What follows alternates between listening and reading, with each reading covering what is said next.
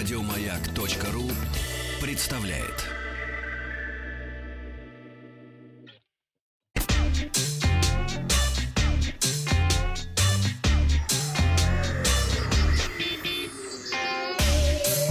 Страна Транзистория.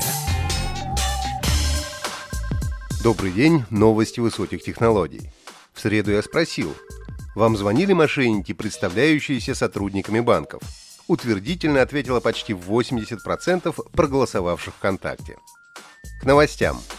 Microsoft объявила стоимость своего первого двухэкранного смартфона Surface Duo.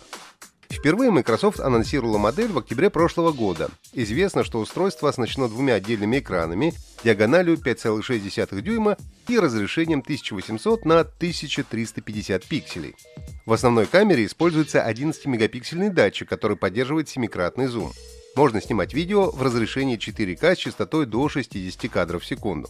В качестве платформы используется прошлогодний Snapdragon 865. Объем оперативной памяти устройства составляет 6 ГБ, а встроенный 256 ГБ. Гаджет поддерживает работу в сетях 4G, но несовместим с 5G. Емкость встроенного аккумулятора составляет 3566 мАч. Стоимость Surface Duo – $1400. Сейчас на новинку уже открыт предзаказ, а розничные продажи устройства стартуют 10 сентября. Xiaomi представила отвертку с зарядкой через USB. Mijia Electric Precision Screwdriver Kit – это электрическая отвертка с 24 стальными насадками в комплекте. Оснащена электрическим мотором, который разгоняется до 200 оборотов в минуту. На корпусе отвертки есть две кнопки, с помощью которых можно регулировать параметры вращения по часовой и против часовой стрелки. Отвертку можно использовать для разбора ноутбуков, смартфонов, очков и так далее.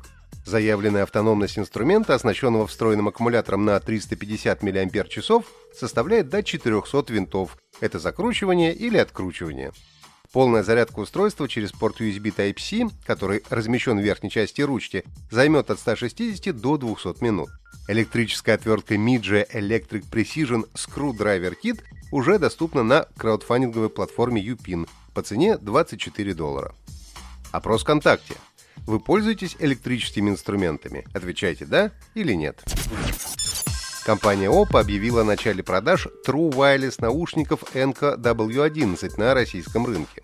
Oppo Enco W11 после первичной настройки впоследствии спрягаются с телефоном автоматически при открытии кейса. Для управления плейлистом, вызова голосового ассистента и регулировки громкости на корпусе каждого наушника есть сенсорные панели. Автономность новинки в режиме воспроизведения составляет до 5 часов, а при использовании чехла пауэрбанка до 20 часов, при этом 15 минут зарядки достаточно для прослушивания музыки в течение часа. Модель оснащена технологией параллельной передачи данных по Bluetooth с низкой задержкой, для шумоподавления во время телефонных разговоров предусмотрен дополнительный микрофон. Продажи беспроводных наушников Oppo Enco W11 в России начнутся 21 августа этого года по цене $4000. Инстаграм обвинили в сборе биометрических данных пользователей ради их продажи. В прошлом месяце иск подавали против Фейсбука.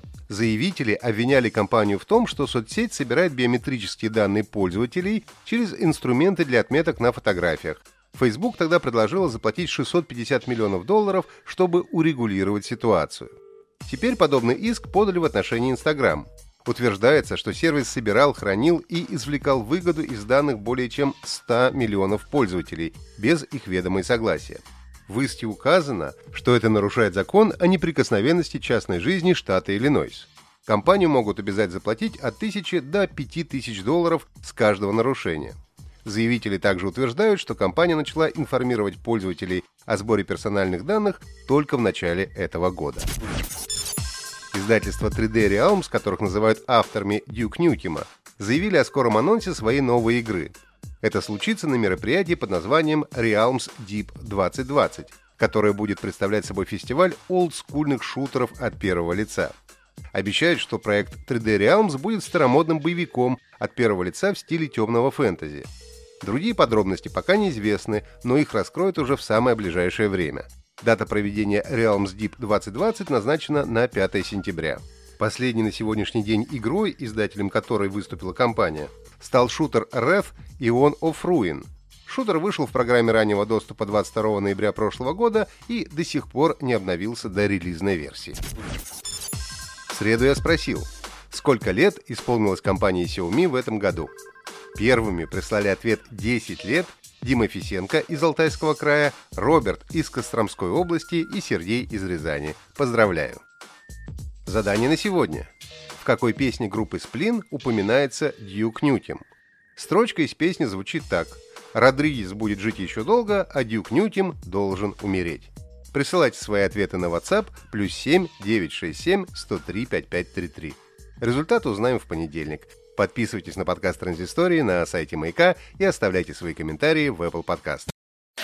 Еще больше подкастов на радиомаяк.ру.